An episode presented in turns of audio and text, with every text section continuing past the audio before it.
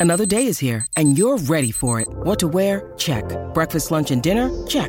Planning for what's next and how to save for it? That's where Bank of America can help. For your financial to-dos, Bank of America has experts ready to help get you closer to your goals. Get started at one of our local financial centers or 24-7 in our mobile banking app. Find a location near you at bankofamerica.com slash talk to us. What would you like the power to do? Mobile banking requires downloading the app and is only available for select devices. Message and data rates may apply. Bank of America and a member FDIC.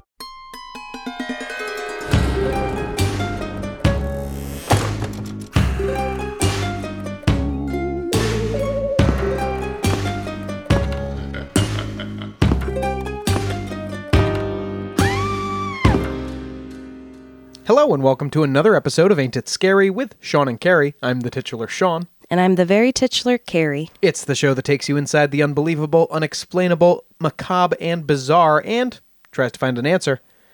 Hello, Caroline, Hi. and Merry Christmas. Well, Are you feeling better?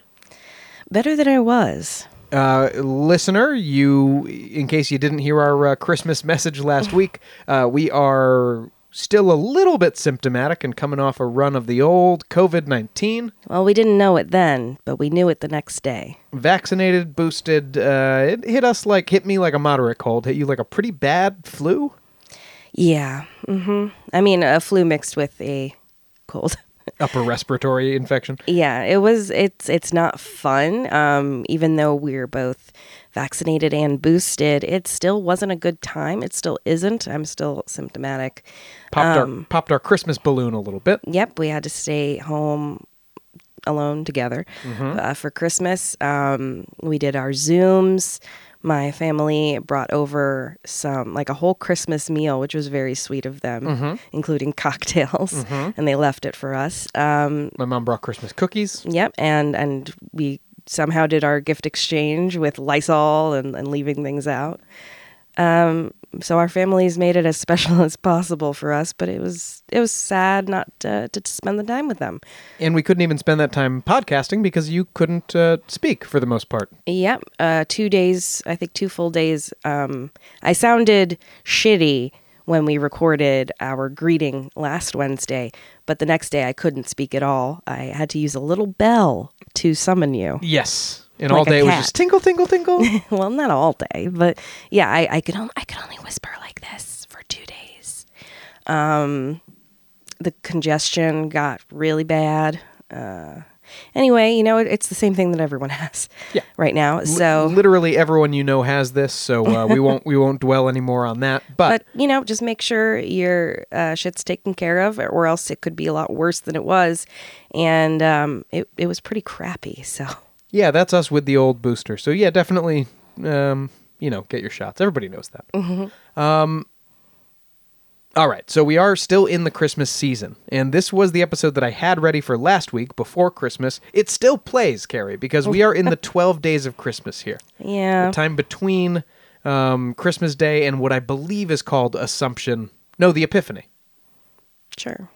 The Epiphany, um, which is uh, 12 days later, if I'm correct. And I think that's the, you know, the, the 12 days of Christmas as in the song.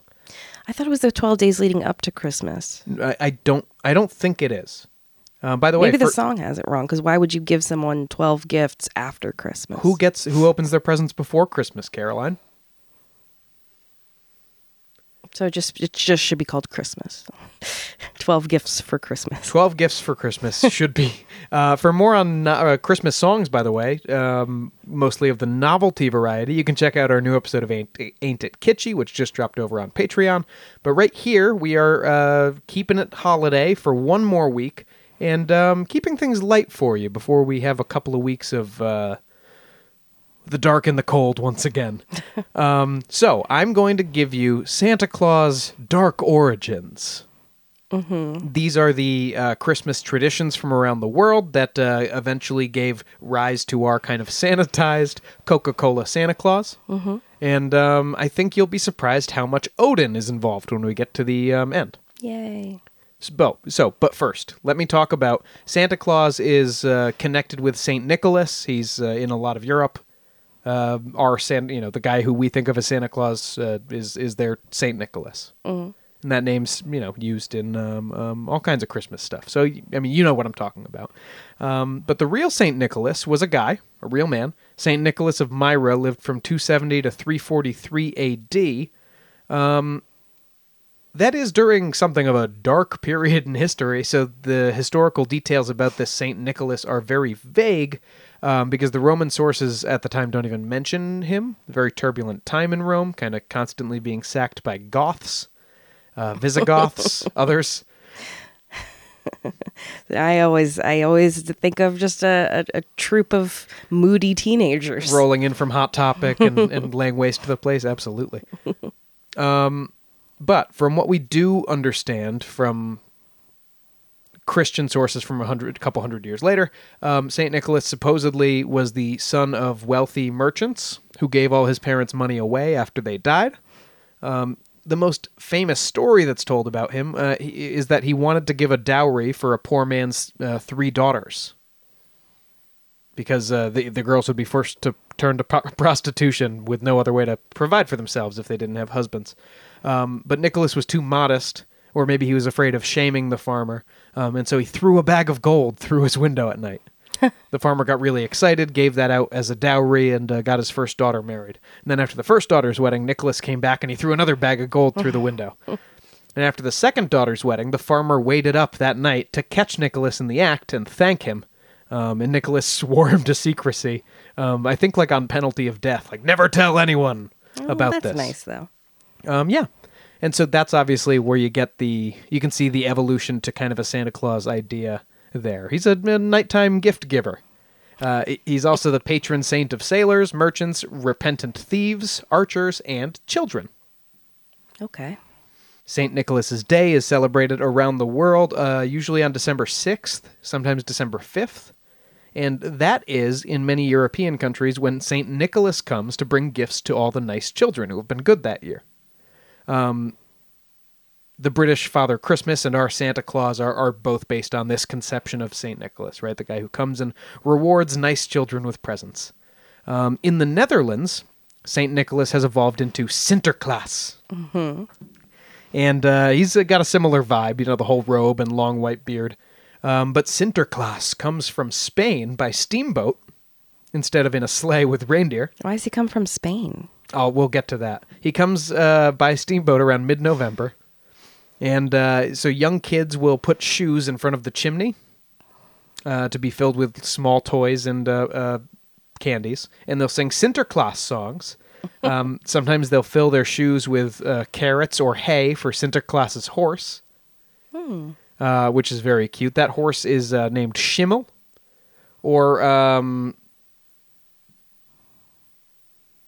sometimes it's named Amerigo or Slecht Weer Vandaag Okay. is a more recent name for Santa's horse there. Um, that, that means bad weather today. So I don't know. well, Now here's something different. Um, we had, you know, we would put stockings out instead of our shoes, right? Um, we would have uh, maybe leave carrots out for the reindeer. Um, but what we, we we wouldn't expect Santa Claus to actually knock on the door and show up at our house uh, during the Christmas season. No, he's a very secretive man. And that's what happens in many homes in the Netherlands and I think Germany too on the evening of December 5th. Um, Sinterklaas, or if you're in Germany, St. Nicholas, will show up. Well, a friend will knock on the like the parents will have a friend come to the house and knock on the window as Sinterklaas's assistants. They go, "Oh, Sinterklaas's assistant is here," and then the kids run outside and find that the friend has dropped a sack full of presents on the doorstep and run away. Mm-hmm. And that's fun. But sometimes someone will actually show up posing as Sinterklaas, dressed in robes, and he'll have a big golden book. And he'll know all, know about the children. He'll go, "Oh, I heard that you went to the zoo a lot this year. Have you been nice? I heard you were mean to your sister sometimes," and kind of uh, interrogate the children about their sins. Ah, it's very theatrical. And then he g- usually gives them presents and leaves. Um, however, in the Netherlands, Sinterklaas is sometimes joined by another figure, Zwarte Pieten. uh, that means Black Pete. Oh boy. And um, Black Pete is kind of a little helper guy for Santa. He is traditionally portrayed as a um, a Moor from Spain in Renaissance garb, Uh, the Moors were black, and uh, he's usually played by a white guy in blackface, uh, wearing like uh, silk Renaissance clothes. Um, by the way, that is why Sinterklaas comes from Spain. Um, all of these legends seem to have been formed around the time uh, or out of centuries of the Dutch fear of Moorish raiders coming to take them as slaves from Spain. And so, of course, Santa Claus That would comes be a twist, wouldn't it? Santa Claus comes from Spain, and uh, in the late 1800s, the steamboat was all the rage. So they were like, "Yeah, he comes by steamboat." It was very exciting for the kids.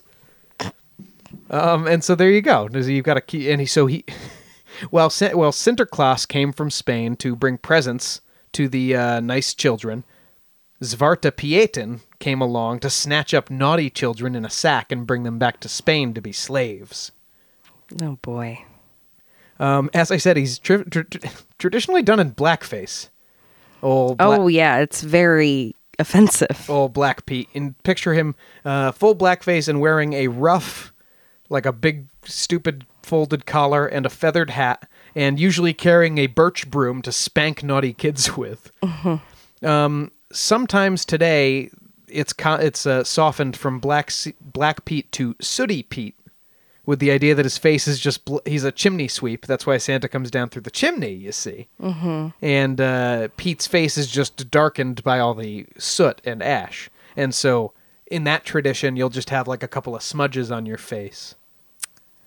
Well, it's not as bad. Uh, It's a nice way to soften it, I guess. you could just make him Pete. just Pete. How about just Pete? Um, in practice, Pete doesn't usually uh, beat children with uh, uh, sticks or branches or brooms. He doesn't usually kidnap anyone. Um, he usually does just give children candies and cookies in the street because there are a lot of, in the Netherlands apparently, a lot of grown men dressing up as Zwarte Pieten. Um, and if you guessed that that has taken on weird racial and nationalistic tendencies in more recent years, you'd be right. In Germany, uh, children are. By the way, Saint Nicholas is kind of uh, Santa Claus is kind of a deity, isn't he? Is sort of a, a figure children pray to, send him their wishes all year. Um, he watches and judges their behavior. Yeah, and he's literally a saint. So, and he's associated with a, I mean, mostly uh, a Christian holiday. And in Germany, uh, children worship Saint Nicholas. And so they put a Nicholas boot outside the front door. That's their stand in for the old stocking or shoe. Um, but they say if you're a nice child, the uh, shoe is going to be filled with fruits and sweets when you bring the boot back inside. Uh, but if you're naughty, it'll just have a stick inside for your parents to beat you with. Lovely. That's their version of coal. Is naughty children just get switches Jeez. that the parents are supposed to beat them with. Um, carrying along this, uh, kind of falling right in the same tradition uh, in North Germany. Um, this is similar to Swart- uh, Pieten. You see a lot of Saint Nicholas being joined by an evil, kind of dark Santa, um, who will take you away if you're bad or beat you if you're bad. Um, in North Germany, Saint Nicholas is accompanied by the mischievous fairy Knecht Ruprecht. I love how in America it's kind of like the worst thing that could happen is you don't get presents. You get coal instead. Uh, th- there are versions of that in some of these too, but um, Knecht Ruprecht is kind of a more fun, whimsical version. Um, he's an old man in like rags, and he asks children if they've been saying their prayers. And if they have, they receive sweets, fruits, and nuts from Knecht Ruprecht. Um, but if they haven't, he hits them in the face with a bag of ashes that he carries around. Jesus. Ashes from what? Presumably other children, I guess. I don't know. God. uh, ash stuff is common. Ash um, imagery is common in Catholic stuff um, because of the whole ashes to ashes of it all. You know, as a reminder of your mortality. classic ashes to ashes of it all. Ashes are a great reminder of your mortality, so maybe that's why he's hitting the kids in the face with the ashes. Yeah, maybe.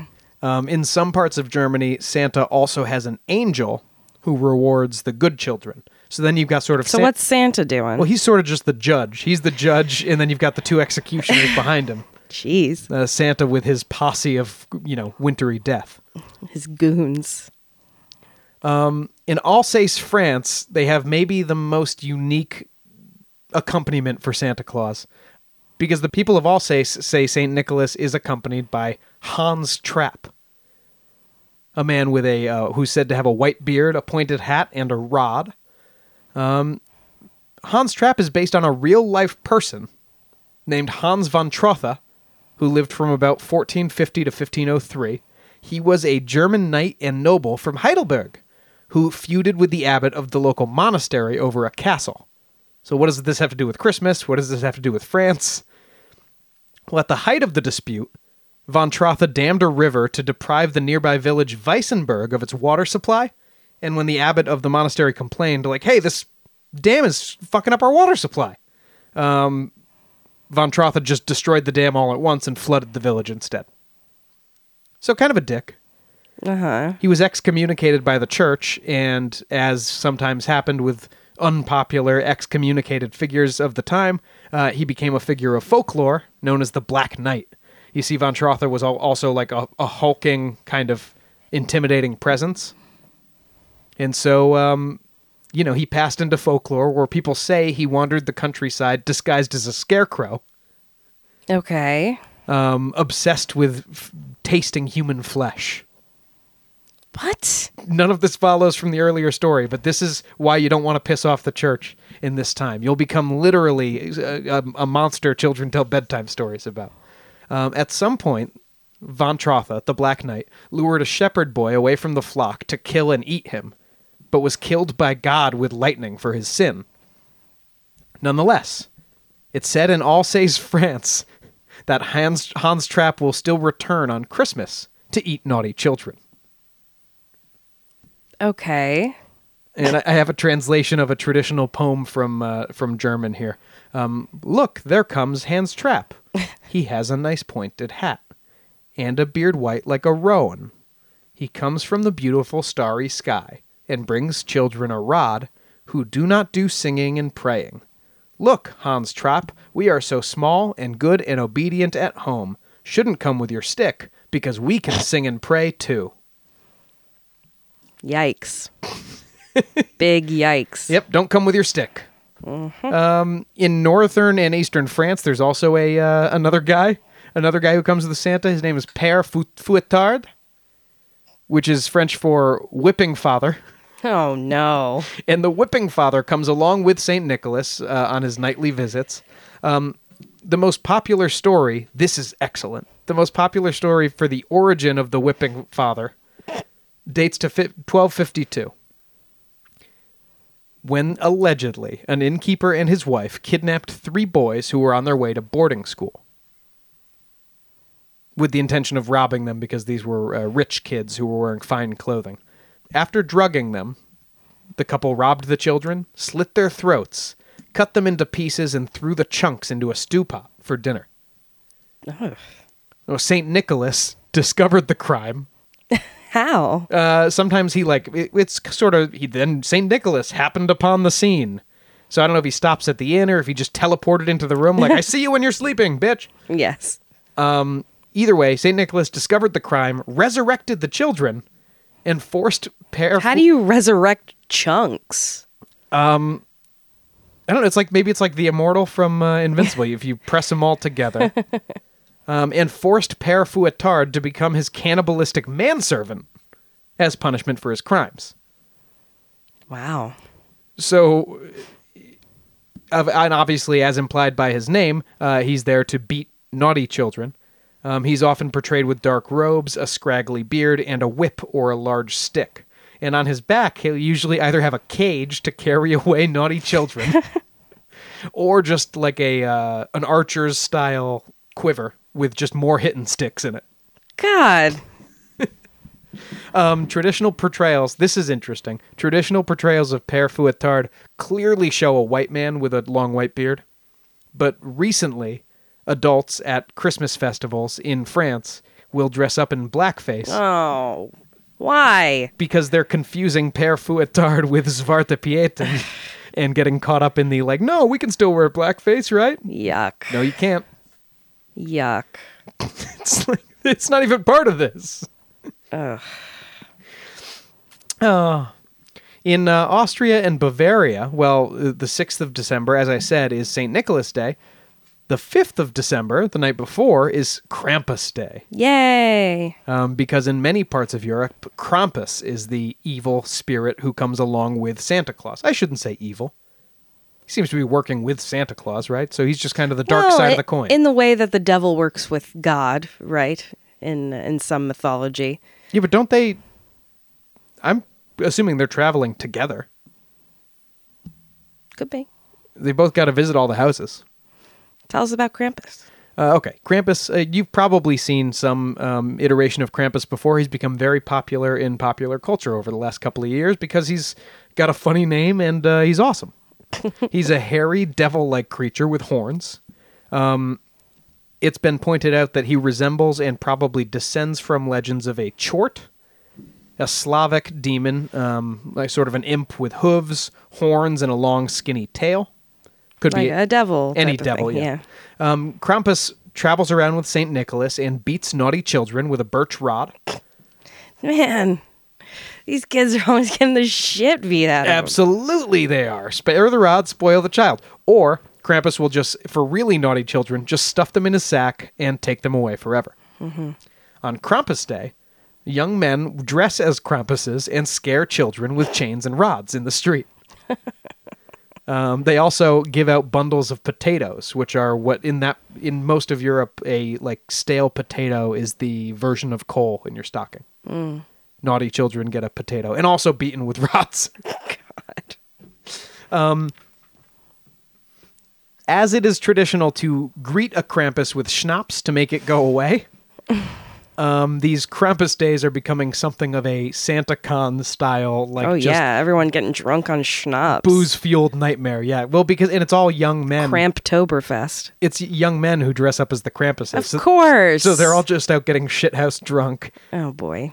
um, and and waving And chains beating at kids. children. Great. Well, waving chains at them, certainly. um, that's in Austria. Now, Austrians also tell stories of Frau Perchta around this time of year. Not the Frau. And this is our first connection to pagan mythology with our discussion of Christmas here. Um, Frau Perchta, Perchta was originally a pagan goddess uh, in Germanic countries um, responsible for upholding traditions. That was her kind of area. Um, she's supposedly a haggard old woman who roams the countryside between Christmas and Epiphany, those 12 days. it's said that Frau Perchta knows whether you've behaved this year, and if you have, she'll leave a small silver coin if you leave out a pail for her. But if you haven't, she'll come into your house to split your belly open, remove the guts, and replace them with straw and rocks. Holy shit. But you only get a coin if you're good? That seems wildly unbalanced. It's true, eh, but not all good and bad behavior is created equal. Um, she's mainly concerned with whether you're spinning on holidays. No spinning on holidays, Spinning? like spinning wool. Why? You're not supposed to be working on the holiday. Well, On the other hand, if you didn't spin as much wool as you were supposed to this year, you also might get your belly cut open for that by Frau Perchta. Very important that you do enough spinning on the right days. okay. Um, she apparently also will just cut people open for eating something other than fish and gruel on her feast day. Ugh. So there you go. Well, I don't like her one bit. I know. Well, luckily she's only it's only this 12-day period that she's out. But Carrie, I have to warn you, there is something else to worry about during the 12 days of Christmas. What? Kallikantzaros. Ooh. These are in Greece. These are allegedly evil subterranean goblins. It's said they spend all of their time underground sawing at the world tree to someday bring about the apocalypse. That's very metal. Um, they're sometimes described as big, sometimes small, sometimes hairy. Often they have animal parts, either tusks or horns or hooves. Um, they're often drawn or painted or carved as male with protruding erections. Um, because as mischievous spirits often are. They're just horny spirits. Um, they are most often small black humanoids with long, skinny tails. Tails on both sides, it sounds like. Um, they're also blind and speak with a lisp. Debbie, hello there. Oh, I'm just going to read another one of my best-selling novels. Um, the Cali- Kallikantzaros are only able to emerge during the 12 days of Christmas, from Christmas to Epiphany, just like Frau Perchta. Apparently, every year they're almost done sawing the world tree. It's like down to a sliver. And then they get distracted by the door opening up to come up and uh, and and check out the world. So they um they come up and mostly cause mischief like gremlins do. So anything that goes wrong in Greece between Christmas and Epiphany, you can go like, "Oh, it's the Kallikantzaros." Mm-hmm. Um, and you can keep them away from your door by leaving a colander on the doorstep, because supposedly they they will be forced to count the holes in the colander. So similar to the sand or rice thing we talked about with vampires. Yeah, but a colander only has so many holes. Oh, but they can't. pa- They canonically can't count past three, so it'll still it'll take them all day. Okay. Um, you can also throw pastries and sausages onto your roof and sing a specific uh, song, and then they'll eat the sausages and go away. Um, you can throw a black cross on your front door and burn some incense. Uh, or you can throw bad smelling shoes into the fire because the stench will supposedly drive the goblins away. Uh, or you can just leave a log roasting in the fire all night so that they can't enter through the chimney. Yeah, I think I'd probably do that. It's probably the easiest, although it could be dangerous. It could be a fire risk. Well, We could also just wait because by the time su- by the time the sun starts moving again on Epiphany, this is based on an old Greek folklore understanding that the sun isn't moving at all Yes. during these twelve days. Um, the tree has healed below us, so by the time the goblins get back down, it's like ah shit, took our eyes off the ball, mm-hmm. and they hurry back to get sawing again for next year. Mm-hmm. Kind of nice. I don't know. I think they made it all the way through a couple of years ago. Yeah, yeah. Was it? Uh, what would you say? Late 2016? Mm, something like that. Yeah. And that's what they do in Greece. Uh, my favorite Christmas traditions, honestly, my favorite like weird Christmas folklore, I think comes from Iceland. Um, my sister lived there for a couple of months. We've been there together. Um, they had some really fun. Look, look, Scandinavian folklore is all very fun. It's sort of um, got a different flavor than the rest of European folklore, with its you know trolls and uh, Huldufólk. Huldufólk and uh, their weird flavor of fairies. And um, yeah, it's all very fun. And Iceland is even a little weirder because it's carved off from the rest of the continent. Um, so we'll get into that with Grýla and the Yule Lads when we return.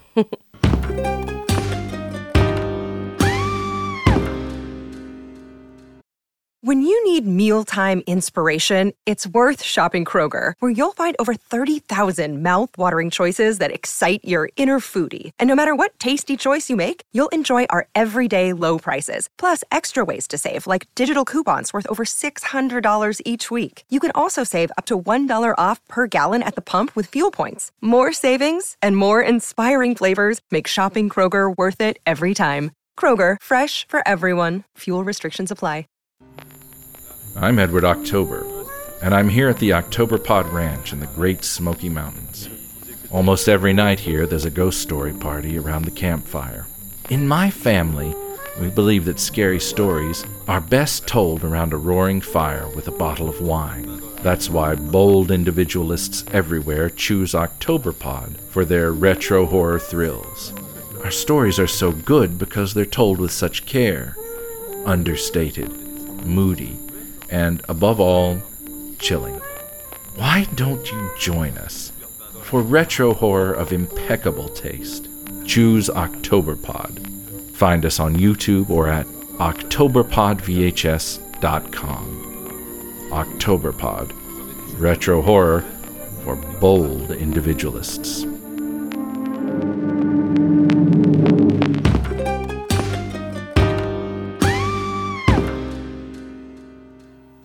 Right, Caroline.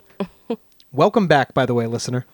Ooh, little, I'm a little out of practice from all this stuff. Just a week off. Welcome back. when last we left you, we uh, had just set up a little dip into Icelandic Christmas folklore. Um, now, the stories we've covered so far have uh, some obvious patterns to them, right? Uh, we have like sort of e- dark, evil sidekicks for Santa Claus who will usually beat naughty children with sticks or else take them away. Um, the most unique take might have been when uh, Santa and Zwarte Pieten in blackface come across from Spain on a, a steamboat, but uh, they, they all kind of have the same broad strokes. Not so in Iceland, where Icelandic children have a whole cast of mountain dwelling characters who come into town around Christmas to uh, reward nice children and punish naughty ones.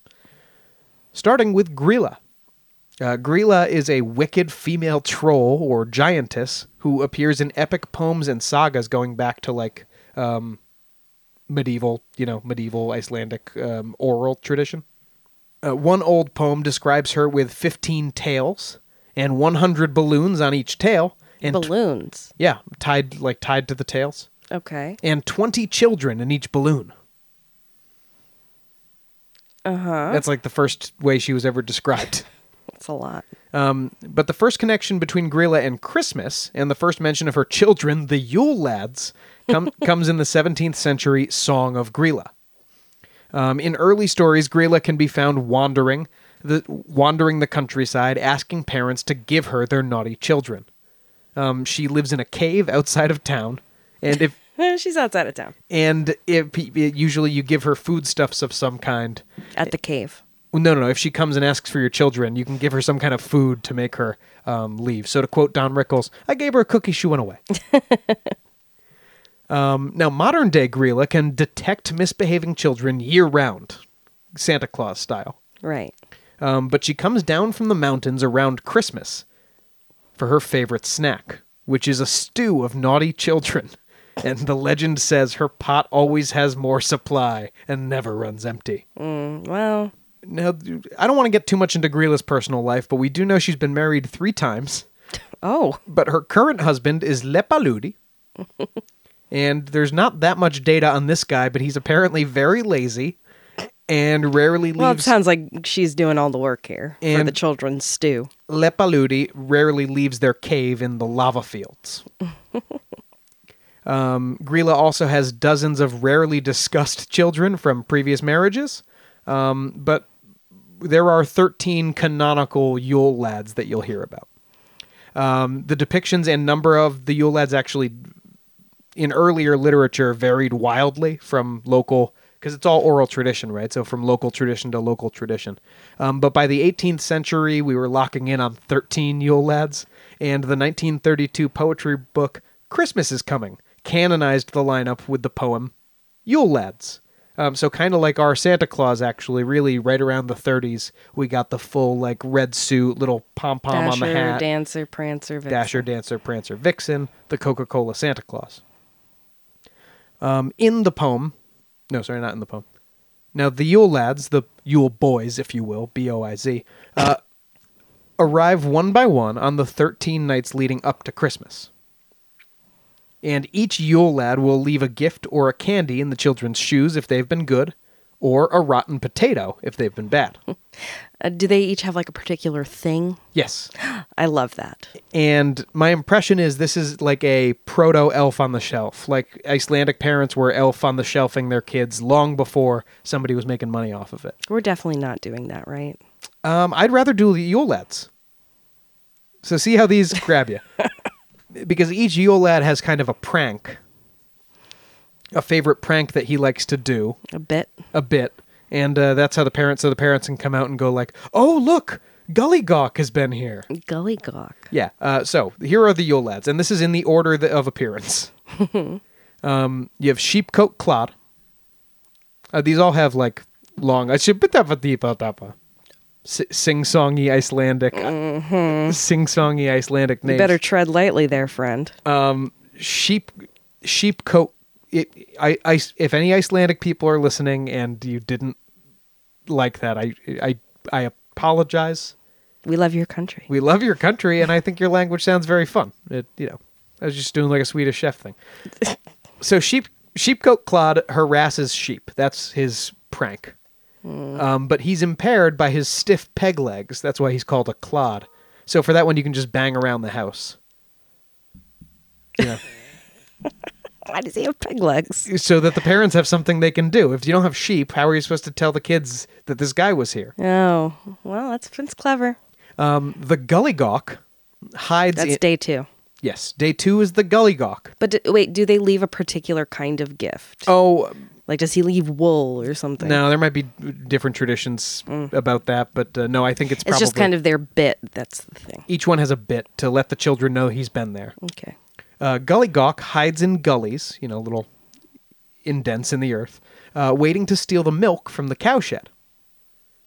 So I think you can just put an empty glass of milk Santa style out for for that guy, right? Sure. Um, Stubby, well, how do you know he's there? He drinks the milk. Yeah, he drinks the milk. Okay. But I don't have specific methods on all these. You, you, you'd have to figure it out as parents. Um, Stubby is abnormally short, Well, and he steals pans to eat the leftover pie crust in them.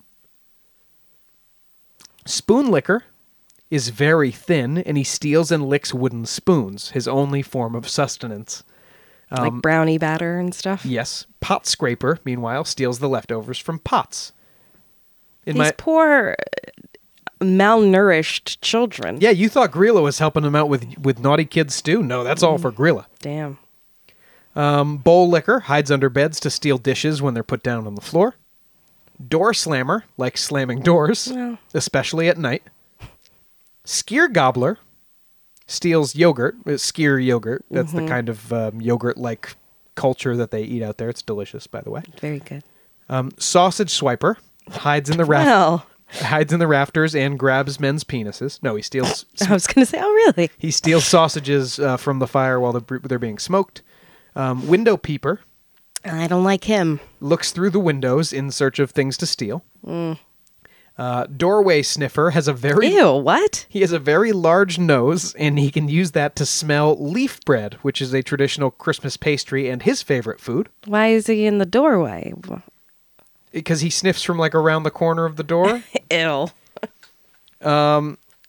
Finally, the sinisterly named this is uh, the night before Christmas meat hook, Oh, no. who uh, steals meat with the two meat hooks he's carrying.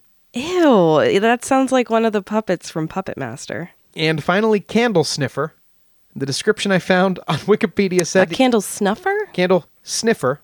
Okay. He follows children to steal and eat their candles. I feel like something was lost in translation there. Well, candles used to be made of tallow, which is edible. no, but wouldn't it be candle eater? I, oh, I'm sure lots of lots has been lost in translation with with many of these. Mm-hmm. Hmm. Like a I spe- don't like meat hook. especially doorway sniffer. I think something's been lost in translation. um, that's not all. The Yule lads. So the Yule lads are a benign presence, right? They might do some pranks, but they're mostly Steal going your to. food, At worst, they leave you a Keep in potato. your windows. I don't like that. Hook your meat. But if you're if you've been nice, they'll leave you candy and presents. They don't seem like the discerning type. Now you really don't want to run into their pet, the Yule cat, I kind of do. or Jólakötturinn. Aw. Uh, the Jólakötturinn is a massive pet of Grýla and Leppalúði. She lurks in the snowy countryside around Christmas time, eating people Oh. who haven't received any new clothes that year. Well, that's not nice. What if they're poor? Know, the theory on that is if you've been good, Icelandic tradition, if you've been good, uh, you can show Santa Claus and uh, the Yule lads and Yola here uh, that you've been good by showing the new clothes you're wearing. So if you didn't get new clothes, But what if you're poor? You're just good but poor. Uh, I don't know. This is a more recent tradition than the other Yule lad stuff. Um, more like the 19th century, people started talking about this, and I heard that it was actually invented to scare wool workers into finishing their work. so, like, finish it up, and you'll get your Christmas bonus, which is a new pair of socks, so you won't get eaten by the cat. Um, but These it- are not child laborers, though. Why are they Right. going to believe in Yes, the Yule cat? That was my thought too. It sounds to me more like a great way to get kids excited about receiving socks yes. for Christmas. Mm-hmm. Um, in any case, the Yule Cat, uh, under the name Yola, appears in the Christmas Chronicles 2, which we'll have to check out now. Oh, sexy Santa. And the Yule Lads are featured in the second season of the Netflix animated series Hilda. So Grýla's family is getting lots of pop over there on uh, the the big red streamer. Is there a Yule dog? No Yule dog, no, not yet. We can move to Iceland and try to make it a thing if you want. Yeah, We have to move to Iceland. but there has to be some, that's there has to be something that's sweet. So there has to be a Yule dog. I think that Yule lads are kind of sweet. Well, I don't know. Meat hook. I think Leppalúði is kind of sweet. She eats people. No, no, her husband. Oh well, he's just lazy. Yeah, no, we we need one that's actively sweet. I love how he's like the sitcom dad. Oh yes. Like he's just the trope of a uh, Kevin James character yes, for sure. with his hot wife out there. like- well, she's a she's a troll goddess. what are you talking about? Grýla? Yeah. No, Grýla's a gilf. Grýla, I'd like to. You're an idiot. Uh, Okay. Let's talk about as long as we're in sort of in the neighborhood of Scandinavia. I don't know that Iceland is technically in Scandinavia. Certainly influence. Um, as long as we're in that neighborhood, let's let's take a trip over and look at the pagan origins of many of our Christmas traditions. Yule. it, that's a word that we still use. And of course, Yule didn't always refer to Christmas. Um, Yule was a holiday, really almost a, a, a festival season, or uh, observed by the um, Old Norse and Germanic peoples. And um, I have a quote here from one of the old sagas. Um of the swamp thing. No. um, or actually, this is from Emily Hollister, who's a historian um, summarizing one of these old sagas. Um, this is what a Yule. This is a Christmas party before Christ, uh, a, a Yule celebration.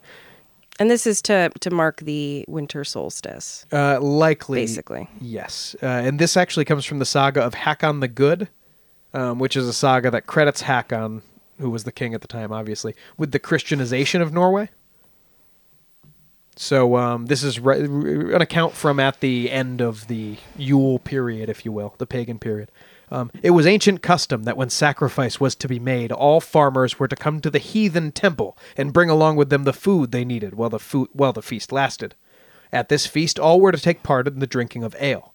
Also, all kinds of livestock were killed in connection with it, horses also, and all the blood from them was called hlaut, sacrificial blood, and hlot boli, the vessel holding the blood, and hlot in air, the sacrificial twigs.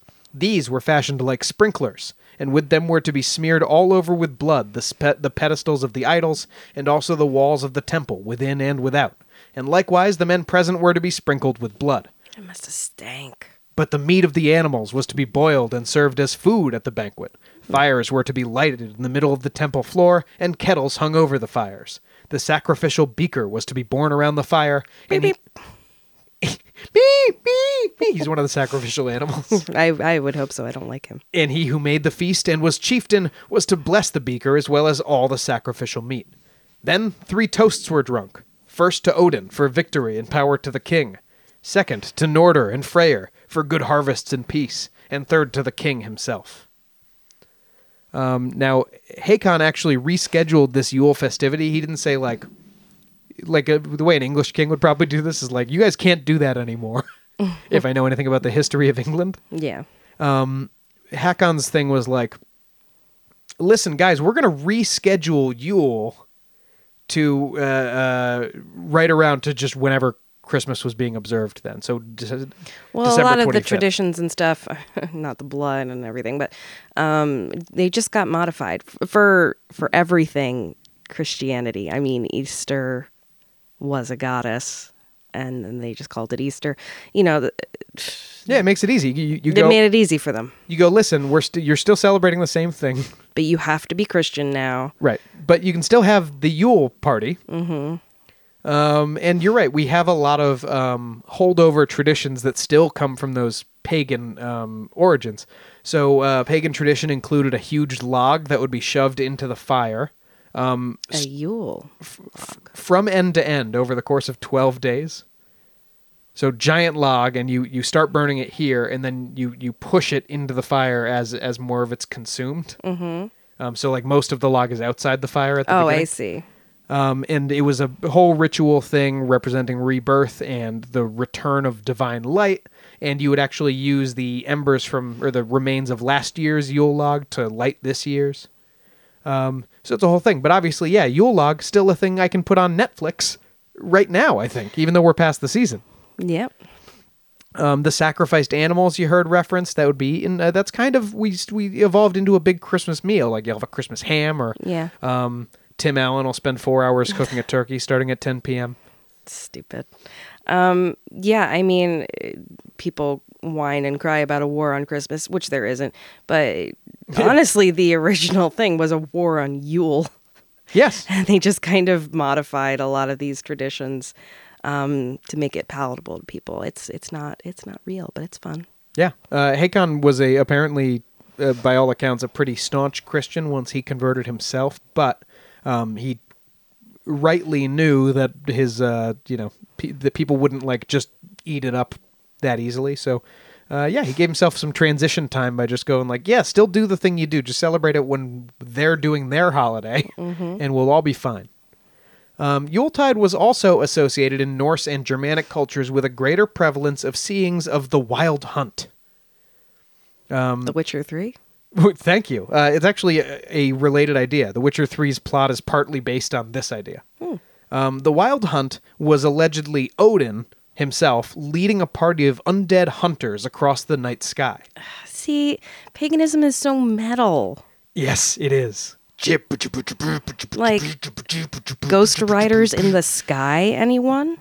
Hearing or seeing them pretended great change or evil to come. Um, emphasis on the evil more in later post Christian sources.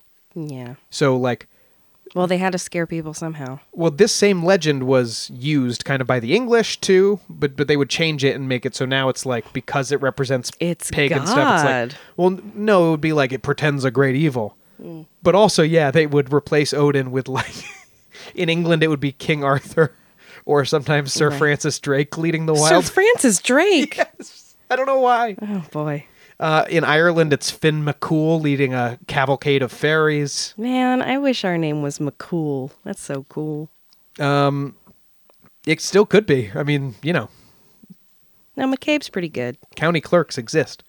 um, Odin's gray horse, Sleipnir, and his long white beard, Sleipnir's or Odin's? Odin's, uh, probably informed the character of Sinterklaas in those countries, and therefore the uh, Saint Nicholas uh, interpretation, Father Christmas, Santa Claus. Well, that we yeah, got. there's always a, a, a, a man with a great big bushy beard, but he's always uh, like a white haired.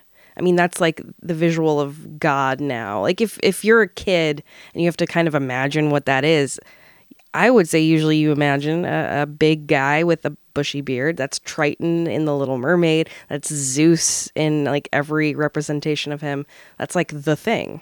Old guy with a beard projects authority. So that make I mean that makes sense. Yes. Even if you hadn't seen Odin before, but So that that makes sense, and then you just kind of round him out to be Santa because he's supposed to be nice. he's seen flying through the night sky with his um, horse, uh, you know, around Yuletide. Mm-hmm. This is uh, this is Santa Claus. Now it's only one horse, but Sleipnir has eight legs, Horrifying, but okay. but a connection to the eight reindeer Yes. there. Um, Yeah, he's oh, he's, Oh. he's a spider horse. let me tell you about Sick. let me tell you about Sleipnir. This is maybe my favorite thing I'm going to tell you, and it's what we're going to cap the episode off with here. Okay. Sleipnir, like I said, eight legs. Almost every story that mentions him go, like goes like Sleipnir, and he was the greatest horse among gods and men. And it's like you you know laying it on a little thick, where every time you mention Sleipnir, you have to say how fast he is and how he's definitely He's faster. a good horse, Sean. And this one time, he raced the giant, ki- the frost giant king's horse, and he won by just a little bit. Um, but let me tell you about the origins of Sleipnir, Santa Claus's horse. this one time, uh, Odin made a bet with a builder that if the builder could finish a fort for the gods that would protect them within three seasons, with help from no man, that builder would be paid with the sun, the moon, and the goddess Freya as a wife. Isn't isn't she married to Odin? Yeah. So not a fan. the The builder was like, "Well, can my horse help?" And uh, the man. the gods were like, "Well, it's not a man." And and uh, Loki was like, "Hey, that'd be fun. I want to see this horse work." Well, And Odin was like, "Okay, fine." Uh, and then it turned out the horse was like really good, like pulling Great at blocks building. many times heavier than a man ever could, and like doing more work than a whole troop of builders. So three days before the deadline, this fort's almost done, and the gods were like, "Hey, Loki, this is your fault. Fix it, or you're dead." And so Loki did his favorite thing, well, the, all the gods' favorite thing, uh, transforming into an animal. Loki he trans- banged the horse. Loki transformed into a mare and ran into the woods to distract the horse. Mm-hmm. Uh, the horse ran off into the woods after Loki. The work was delayed and the builder couldn't finish. And some months later, Sleipnir was born. Aw, you know, uh, I really hope they have this in the next phase of Marvel. This Tom Hiddleston playing a horny horse. That'd be great. Um, also, Sleipnir is, is Loki's son.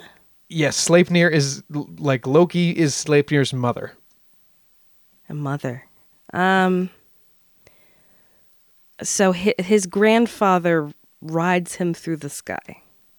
Yes, Interesting. that's also true. Um, meanwhile, by the way, just in ca- a little postscript on that builder. After all this was over, the He gods got killed, realized he was a frost giant in disguise. So oh no. So they didn't pay him anything, and Thor smashed his head open, which is how a lot of Norse legends end. Yeah. Also, he like- and did then- the work. He did three seasons of work. and then it turned out the guy was a frost giant, so Thor smashed his head with Mjolnir. They always specify that Mm. Gotta Thor, be. Thor used Mjolnir to smash his head. That's too bad, but I love Sleipnir. Why does he have eight legs? I don't know. It probably honestly, the the mentality of the this ancient legend mythology kind of stuff sometimes is just like, well, it's four times as good. Yeah, I guess. It's like, yeah. But why is it? Why is a manticore all those different animals? Like, yeah, it's well, it's five times as scary as a lion or a. So Scorpion. okay, so so Loki was pregnant with Sleipnir. yes. Did Loki have to stay a lady horse while he was pregnant until the the horse baby was born? I don't know, but I'd love to see the remake of Junior involving Loki carrying and, and giving birth to a stallion, They gotta do this. the greatest horse among gods and men. I need to know. Um, so there you go. That's uh, that, that's your Rudolph right there. Sleipnir, the eight-legged monster horse. Mm-hmm. He's sweet. He's sweet, and to all a good night.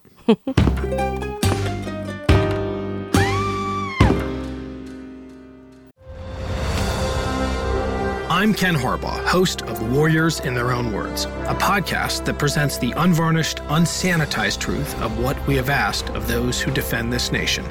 As a country, we need these stories more than ever. Stories from Americans who have borne the battle, including 30 year old remastered interviews with veterans from World War I recounting their time in the trenches of Europe, and with veterans from World War II, Korea, Vietnam, and from our most recent conflicts in Iraq, Afghanistan, and other battlefields Americans may never have heard of. Hear their stories by listening to Warriors in Their Own Words wherever you find podcasts.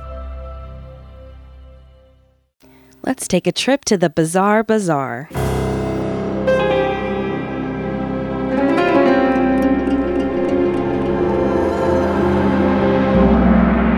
Oh, what? Oh, Carrie, watch out! We haven't been here in a while. It's musty in here. So last year, I think probably well, probably in January of this year, I um I dropped some predictions, some psychical predictions for 2021 on everyone, uh, including some little bits from Nostradamus and all that fun stuff. That's right. Uh, so of course we're gonna we're gonna keep in that tradition, and for this upcoming year, 2022, um, we're gonna talk about Baba Ye- Baba Vanga's uh, predictions for this year. Oh, I thought it was going to be John Wick. Yeah. well, Baba Yaga. Um, so Baba Vanga, who was born Vangelia Pandeva Dimitrova, was raised in Strumica. Um, I think that's part of Bulgaria, and she uh, she was an elderly blind mystic. When? Uh, she died in 1996, so pretty recently. Her claims have been linked to, uh, and she would make predictions. Uh, her claims have been linked to events such as the September 11th attacks and the Syrian chemical attacks. She died in 1996 at age 85, and she had been dubbed the Nostradamus from the Balkans. uh, in she had you know, a normal life until she was 12 years old when she mysteriously lost her eyesight during a massive storm called a freak tornado.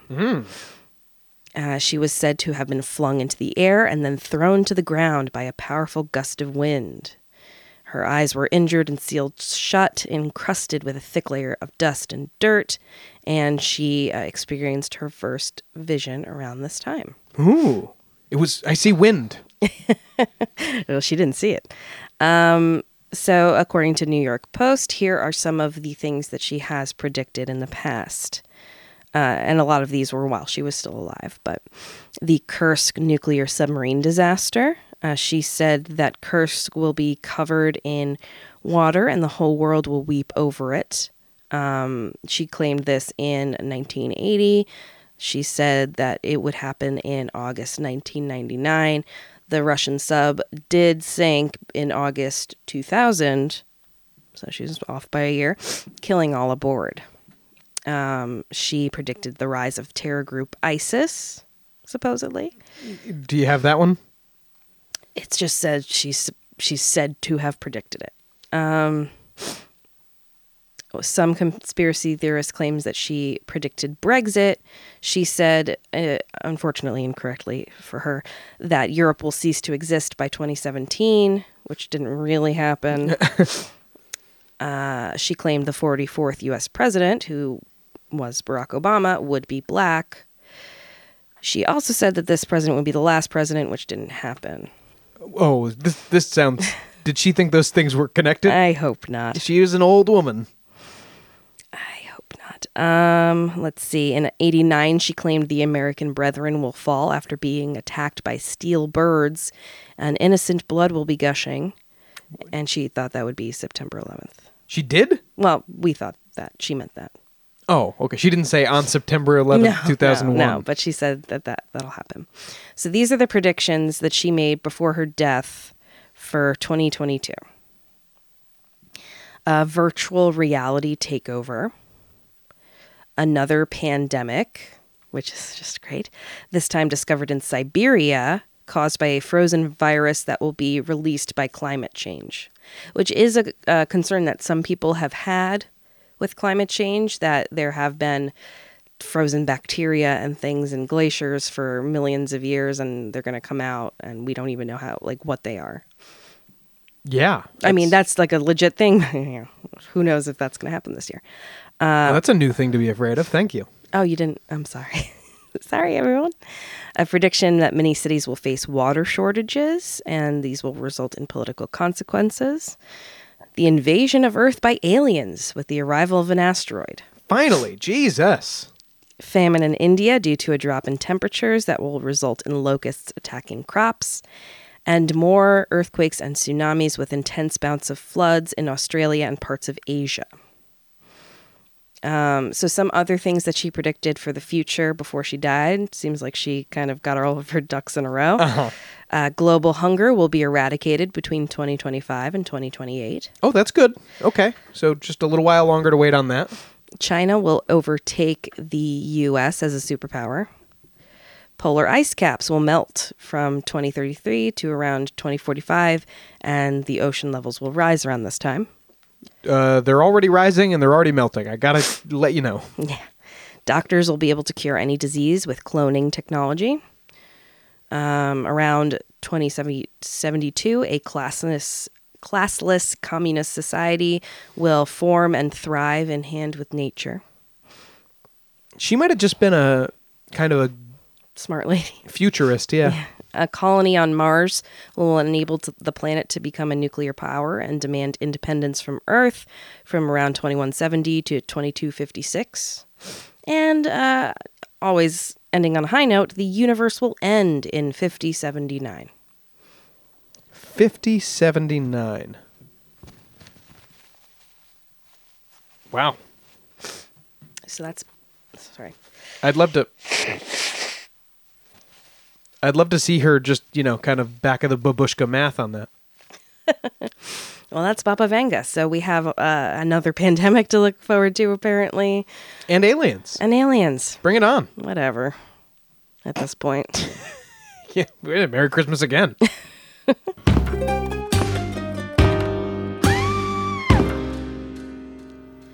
That's it for this episode of Ain't It Scary with Sean and Carrie. Like us on Facebook and follow us on Twitter and Instagram at Ain't It Scary, and check out our website at ain'titscary.com.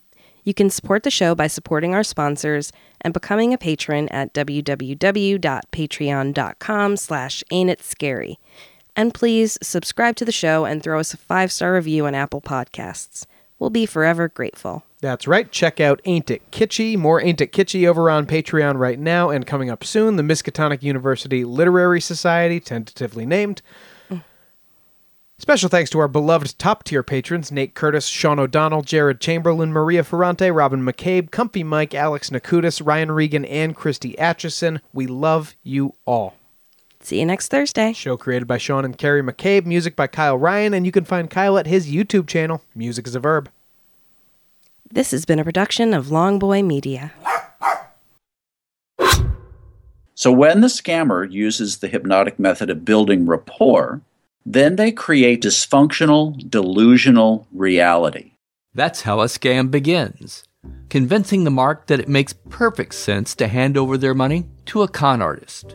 The Scams and Cons podcast tells you how scams are run. You'll hear how people are convinced to buy fake art, buy machines that print money, or steal your house. I get a phone call from my wife, and she let me know that they had decided to move all our stuff out.